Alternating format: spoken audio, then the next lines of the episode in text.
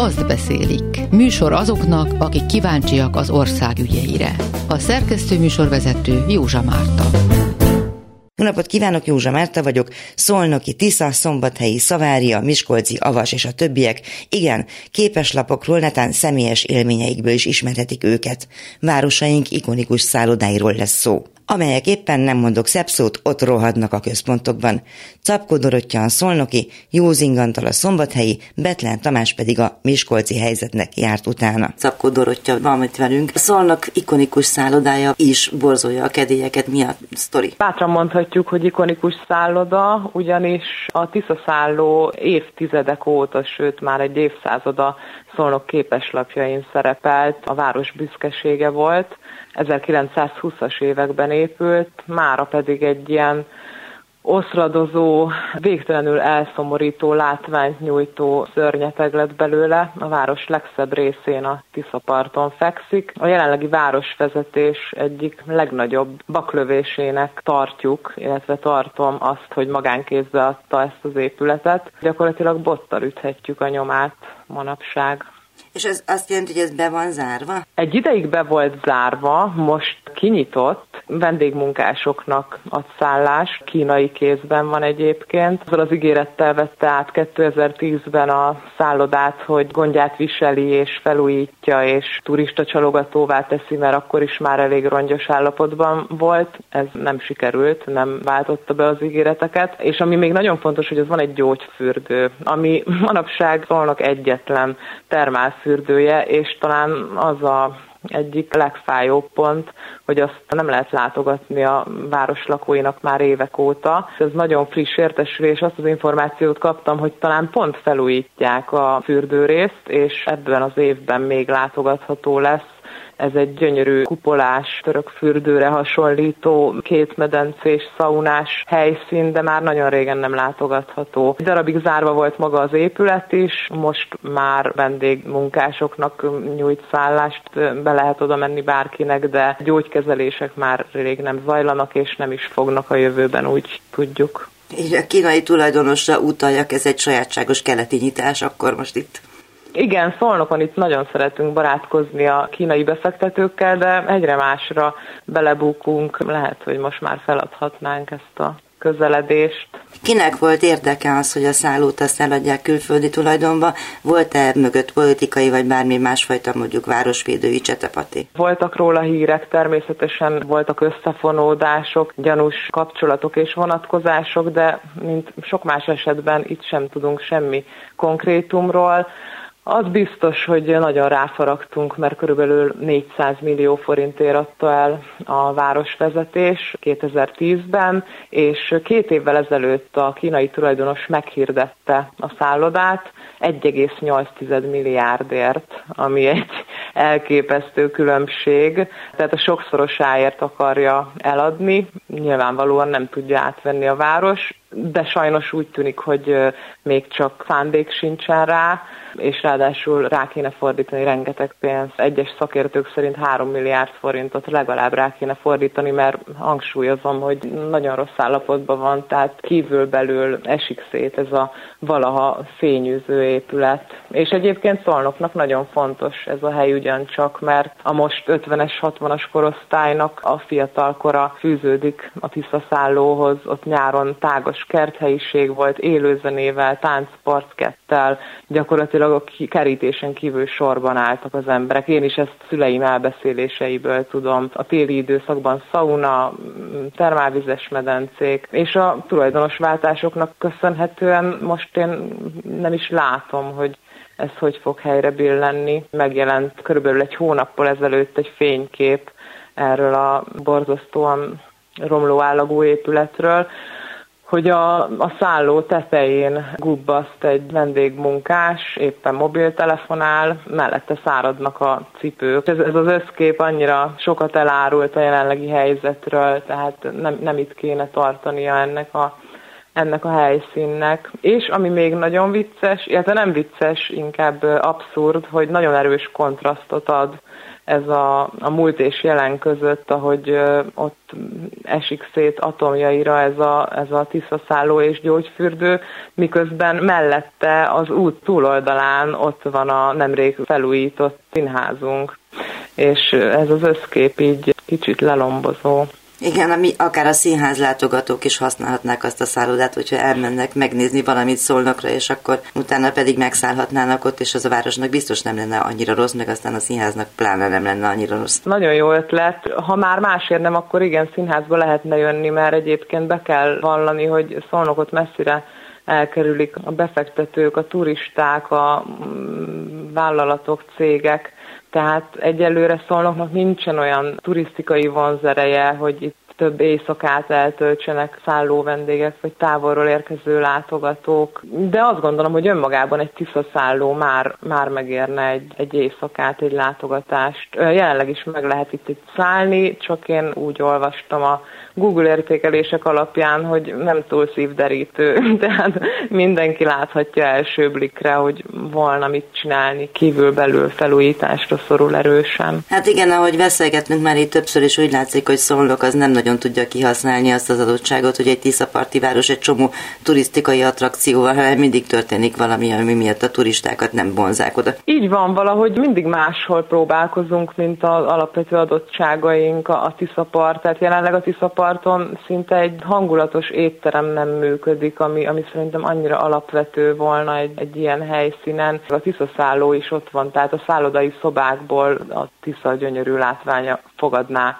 az embereket, hogyha lenne kedvük itt megszállni, de egyelőre megértem, hogy nincsen. Ehhez képest épül egyébként egy százötven szobás, három emeletes, négy csillagos szálloda a Holtisza partján, úgyhogy lehet, hogy hasonló az elképzelés, ott is szép lesz a kilátás, csak éppen nem érthető, hogy miért kell nulláról megépíteni valamit, hogyha meg lehetett volna menteni egy ilyen ikonikus épületet. Hát igen, az épített örökség iránti tisztelet az úgy látszik nagyon hiányzik, nem csak Szolnokon, hanem egy csomó másik helyen is.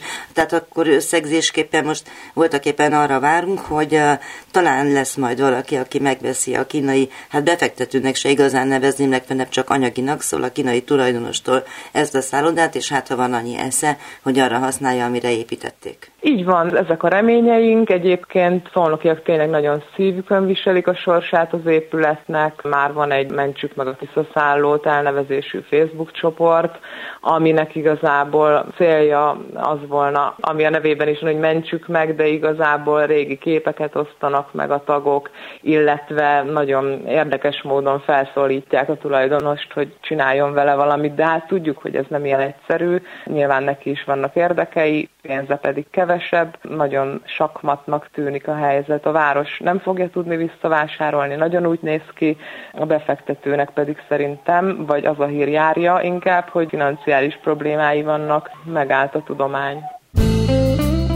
Azt beszélik. Műsor azoknak, akik kíváncsiak az ország ügyeire. Szombathelyen járunk, Józing Antal, nyugat pont hu, beszéltünk egy hotelről. Így van, ez a Savaria szálló, hogyha Szombathelyen jár valaki, és megkérdezi, hogy mondja egy ilyen épületet, akkor kilencvenkilenc százalék vagy ezt fogják mondani. A, a turisták, vagy akik ide látogatnak hozzánk, ez a Savaria szálló, ez a város közepén van, így legszebb épület, és tehát itt, itt keringenek körülötte, fényképezik, és nem értik, hogy hogy lehet egy ilyen gyönyörű épület ilyen vacak állapotban. Mióta tart ez az áldatlan helyzet? Attól függ, honnan számoljuk. Ez egy több mint száz éves szálloda. Az egyszerűség kedvéért az áldatlan helyzetet számoljuk mondjuk a bezárása óta, ez kétezer-öt óta van lakat az ajtón. Azelőtt meg volt benne minden, amit csak el tudunk képzelni a postahivataltól, a színházig, meg a könyvesboltig, meg a cukrászdáig. Mindig az adott időszakot tükrözte, ez annak a, annak a szimbóluma volt. Ez, amikor épült ez a Szombathelynek a, talán a legjobb periódusa volt ez valamikor a ezerkilencszázas évek elején volt, és akkor Szombathelyen nagyon-nagyon pesgő, nyüzsgő gazdasági, kulturális központ volt, és akkor úgy épült a vasút például. igen, a vasút minden és mindenképpen kellett egy ilyen, egy ilyen reprezentatív szálloda, és akkor ezt megépítették, és utána, hogy háború után volt egy mélyrepülése, de akkor is ilyen szimbóluma volt azért a, a polgári létformának, és utána pedig a privatizálták, tönkrement, a tulajdonosok egymásnak adták a, a kilincset és az épületet, és hát így ebek harmincadjára jutott. Milyen kísérletek történtek arra, hogy ezt a borzasztó állapotot megszüntessék? Hú, nagyon sok kísérlet történt, így mindenki meg akarta menteni állandóan a gazdaság és a politika, aztán valahogy a sok bába között itt elveszett ez a szerencsétlen szálloda. Mondjuk így, hogy az aki... egykori Kovács szálló, mert ez volt a korábbi. Ez egykori neve. Kovács szálló, vagy Savaria szálló, vagy nagy szállóként is ismerik egyébként a szombathelyiek ezt az épületet, és mindig meg akarta menteni a, a, a, a politika, tehát az adott városvezetés, az, ez mindig fontos volt, hogy valamit kezdjen vele, aztán, aztán így nem történt semmi, és mindig az ellenzék, aki ellenzékben volt, azt hajtotta, ugye, hogy az akkori városvezetésnek a dolga, aztán így valahogy soha nem jött össze, most sem. Ezek a kísérletek, ezek már indultak el? Több szakemberrel beszéltem, és egyöntetően azt mondják, hogy, a, hogy azért is zárták be, mert nagyon-nagyon szép épület, viszont a technológia az, az elavult, így nem lehet működtetni szállodaként. Viszont így alsó hangon, hát ilyen utolsó árakat hallottam, öt-hat milliárd forint kellene ahhoz, hogy szállodaként üzemeljen.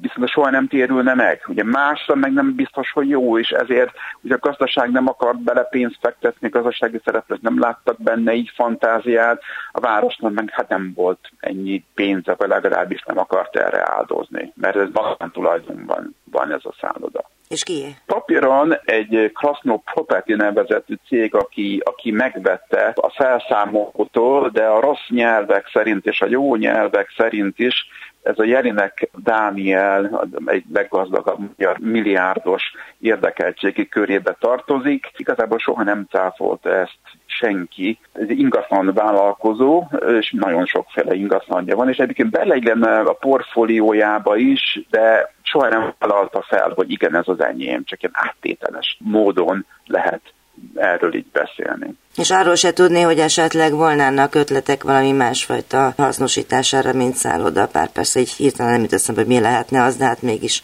ott van egy épület. Elkészültek mindenféle tervek, már én is láttam ezeket a terveket, hogy, hogy ilyen iroda tömbök lesznek, ilyenfélig ilyen pláza-szerű valamiben. Ezt a politika akadályozta meg az akkori városvezetés, hát ez már jó tíz-tizenöt évvel ezelőtt nem járultak hozzá, hogy átalakítsák. Most már valószínűleg, hogy hozzájárulnának, csak most meg a befektetői szándék hiányzik ehhez.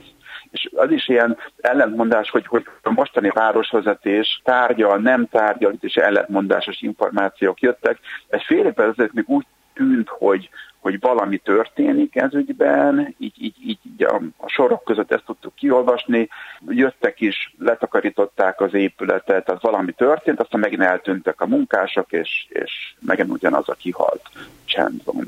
Meg, hogy potyog róla a vakolat, meg a minden, gondolom. Így van, potyog róla a vakolat, és ki van írva, hogy vigyázat, a vakolat hullik, de hát ez már évek óta, és hosszú évek óta ki van írva mindenki nagy bánatára.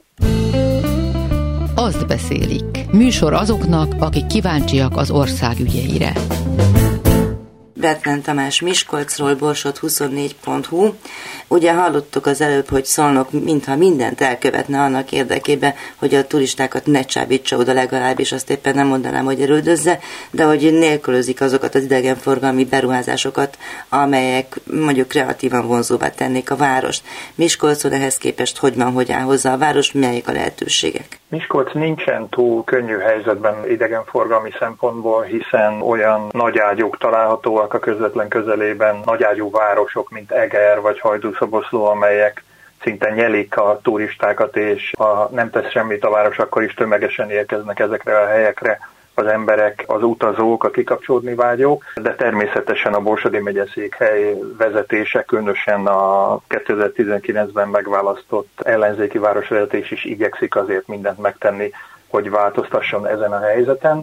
Itt Miskolcon tulajdonképpen az Avas és a belváros, Miskolctapolca, Lilafüred, illetve a Diógyőri Vár az a négy turisztikai központ látnivaló, ami mellé, ami mögé fel lehetne sorakoztatni olyan szálláshelyeket, amelyek aztán arra ösztökélik a az ide látogatókat, hogy költsenek Miskolcon, és ezáltal gyarapodjon, szépüljön, jobb legyen a városban az itt élők élete. Nem minden esetben sikerül ezeket a célokat megvalósítani. Egy érdekes adat Miskolcról, hogy nagyjából ötezer-ötszáz ágy áll az ide látogatók rendelkezésére egyszerre, tehát hogyha egy olyan rendezvényt tartanak, amelyekből egyébként elég sokat terveznek a jövőben is, fesztiválok és különböző nagyobb volumenű események, akkor ötezer-ötszáz ember tud itt ágyat kapni. Rendre felvetődnek azok a kérdések, hogy mi a helyzet a város elhanyagolt szállodáival, hogyan lehetne azokat újjávarázsolni. Voltak nívószálláshelyek, és akkor térjünk át ezekre, amelyek most sajnos hát ugyanolyan használhatatlanul és boldogtalanul állnak, mint egy csomó ikonikus épület országszerte. Felteszem, hogy az Avas Szálló neked is mond valamit. Mindig is nagyon fontos szálláshelyszín volt a város közepén, gyakorlatilag a város tulajdonában volt, és különböző bérlők tudták kivenni ezt a komplexumot, hogy üzemeltessék. Nagyjából az ezernyolcszázas évek végén nyert el a jellegi formáját, és hát sok dicső eseménynek, bálnak, rendezvénynek, bankettnek színháznak volt a helyszíne. Színháznak? Hűha! Az biztos, hogy Laborfalvi Rózsa például itt ünnepelte a pályájának az ötvenedik évfordulóját, és még rengeteg más híres vendég is volt ebben a szállodában. A háború után természetesen ezt is privatizálták, és állami tulajdonba került. Akkor alakítottak ki a gyönyörű bálteremből egy mozit, ami szintén azért elég legendás lett a városban, a Kossuth mozit mindenki ismeri, de itt kapott helyet néhány étterem, illetve maga a Jereván bár is, ami egy éjszakai bárnak számított akkor a városban. Viszont a kilencvenes évek közepetáján bealkonyult ennek az épületnek, és annyira leromlott az állapota, hogy ki kellett költöztetni belőle mindenkit, és bezárt. Aztán akadt egy vállalkozó, amelyik szállodát szeretett volna építeni, de a lehető legrosszabb pillanatot választották, a kétezres évek első évtizedének közepén vágtak bele ebbe a beruházásba, meg is állapodtak a várossal, de a bank, amelyik a hitelhez a pénzt biztosította volna, a kétezer-nyolcas világválság küszöbén visszavonta ezt a hitelt, és gyakorlatilag az épületen belül félig kész falak maradtak, és hát maga a szégyen a városnak, mert hogy jó pár évtizedig, pontosabban gyakorlatilag kétezer-nyolctól kétezer-húszig nagyon-nagyon csúnya látvány nyújtott ez a, a város fő utcáján, a Sétál utcáján ez az épület. Annyi változás történt azóta, hogy kétezer-tizenkilencben, ahogy Veres Pált polgármesternek választották, és polgármester szerepeltette a választási ígéreteiben azt, hogy rendbe fogja tenni a városnak ezt a szégyenfoltját. Egy évre rá, vagy lehet, hogy másfél évre sikerült megállapodni a Varga Juditon, az igazságügyminiszteren keresztül, akivel egyébként együtt kuratóriumi tagok voltak a Miskolci Egyetemben, hogy a Mathias Corvinus Collegium megvásárolja ezt az épületet, és megígérte a Mathias Corvinus Collegium, hogy fel is újítja négy-öt éven belül. Pillanatnyilag ott tart ez a dolog, hogy természetesen, mint minden Magyarországon, csúszik. A tervezés fázisában van, de különleges figyelmet igényel ez az épület a, a múltja miatt, ezért nem olyan könnyű megterveztetni az átalakítást. Az ígéretek szerint nagyjából három-négy évnek kell eltenni ahhoz, hogy a helyi tehetséggondozás központjává tudja ezt fejleszteni az em cé cé, illetve azt is megígérték, hogy emellett kulturális, oktatási és szórakoztatási csomópontja is lesz a városnak majd az az épület. Igen, minden esetre akkor reméljük, hogy valami csak történik vele, és nem rohadt tovább az épület. Van itt viszont egy másik szálló, az nem olyan gyönyörű, mint az, mint az Avas, a Juno szálló. Az ugye egy nagy és a hetvenes években épült, akkori stílusnak megfelelő épületkomplexum, de azt tudom, hogy a város számára és a városban megfordulók számára ez egy nagyon fontos helyszín volt. Nem csak a város és a, az itt lakók számára, hiszen ez egy olyan szálloda volt, ahol az ország minden részéből érkeztek hetvenes évektől kezdve vendégek. Egy kollégám édesapjától hallottam, hogy ők is rendszeresen jártak ide Szegedről például üdülni a egyrészt a Miskolctapolcai strandra, másrészt ugye a legfontosabb látványosság Miskolctapolcán a barlangfürdő, ennek a vizét élvezni, tehát az egész országból tódultak ide az emberek. Ez egy gyakorlatilag tízemeletes és ilyen penge alakú építmény, ami abszolút nem illett Miskolctapolcával, és most sem illik, és nagyon-nagyon messziről látszik. Én a Miskolci Egyetem város kollégiumában laktam jó pár évet, és onnan az ablakból több kilométerről látszott az épület, illetve az épület folyosóinak a fénye. úgyhogy nyomon kísértem, sőt abban is volt lehetőségem, hogy egy hetet eltölthessek egy alkalommal. Igaz, hogy már az utolsó napjait élte akkor ez a szálloda, de belülről is meg tudtam figyelni, hogy milyen egy utolsó napjait élő szálláshelynek az élete, hát akkor már tényleg a legutolsókat rúgta ez az épület. Amit lehet róla tudni, hogy száznyolc szobája van, és a mai elvárásoknak már egyáltalán nem felel meg akár alapterületet, akár a fűtési rendszert, akár a szigetelést, akár a, az ablakok zárhatóságát veszük figyelembe. Semmilyen szempontból nem lehet újra építeni, és nem is érdemes azon gondolkodni semmilyen befektetőnek, hogy ezt a beton tömeget valahogy próbálja átépíteni. Talán akkor lehet csak értelme, hogyha valaki megvásárolja ezt a Ezt az ingatlant, egyébként magánkézben van, és hétszáz millió forint körüli összegért árulják. Biztosítanak is lehetőséget bejárásra, én is voltam nemrég egy nagyon-nagyon hideg téli napon, és iszonyat hideg volt ezek között a falak között. Szóval hétszáz millió forintja, akinek van rá, annak még elő kell teremteni plusz háromszáz-négyszáz milliót arra, hogy elbontsa ezt az épületet, és akkor ér oda, hogy kap egy körülbelül egy hektáros területet. Ez az egy hektáros terület viszont egy kiemelt pontja Miskolctapolcának, hiszen a, az Elixum élményfürdő mellett néhány lépésre tőle található, akár össze is lehetne kötni majd, ha akad erre egy befektető ezzel a vadonatúj komplexummal a majdani szállodát, de hát ezek csak mind feltételezések, és egyelőre a városvezetés és az összes lokálpatrióta csak reménykedhet abban, hogy betoppan egy ilyen befektető. A mostani tulajdonosról lehet tudni valamit? Csak annyit tudok róla, hogy a felszámolás után vásárolták meg, és nyilván kicsit vérszemet kapott akkor, amikor elkezdett épülni tőle néhány méterre egy modern élményfürdő. Magáról az élményfürdőről azért tudni kell, hogy ez sem egy életbiztosítás annak, aki arra akarja alapozni a majdani szállodájának a forgalmát, hogy a, a vendégek át tudnak könnyedén menni a, a szomszédos fürdőbe, hogy élvezzék a meleg víz adta előnyöket, hiszen elég sok baj van ezzel az élményfürdővel, az Elixummal, gyakorlatilag a megnyitása óta több időt volt zárva, és jelenleg is zárva van, mint amennyit nyitva tartották mindenféle garanciális problémák miatt, bár a rossz nyelvek még azt is elmondják erről a zárva tartásról, hogy így kevesebb pénzét viszi el a városnak, hogyha nincsen nyitva, hiszen ha kinyitnák, akkor bőven milliárdos üzemeltetési költsége lenne, így, így néhány százmillióval meg lehet úszni. De ezek csak pletykák, ezt nem tudom megerősíteni, a, ami biztos az az, hogy nagyon nagy szüksége lenne Miskolctapolcának mind arra, hogy egy nívós szálláshely felépülhessen, mind arra, hogy egy élményfürdő végre működhessen, és télen is tudja fogadni a vendégeket. Meg, hogy ne rohadjon ott egy Róma egy egykori szállodának a romja. Ebben teljesen igazad van. Köszönöm kollégáim, Czapkó Dorottya, a Szol huszonnégy pont hu főszerkesztője, Józing Antal, a nyugat pont hu újságírója, és Bethlen Tamás, a Borsod huszonnégy pont hu szerkesztője munkáját. A témát folytatni szeretnénk, várjuk hallgatóink ötleteit is. A műsor elkészítésében Leocki Mirjam volt a segítségemre. Jövő héten is itt leszünk, figyelmüket köszönöm, Józsa Mártát hallották. Azt beszélik című műsorunkat hallották.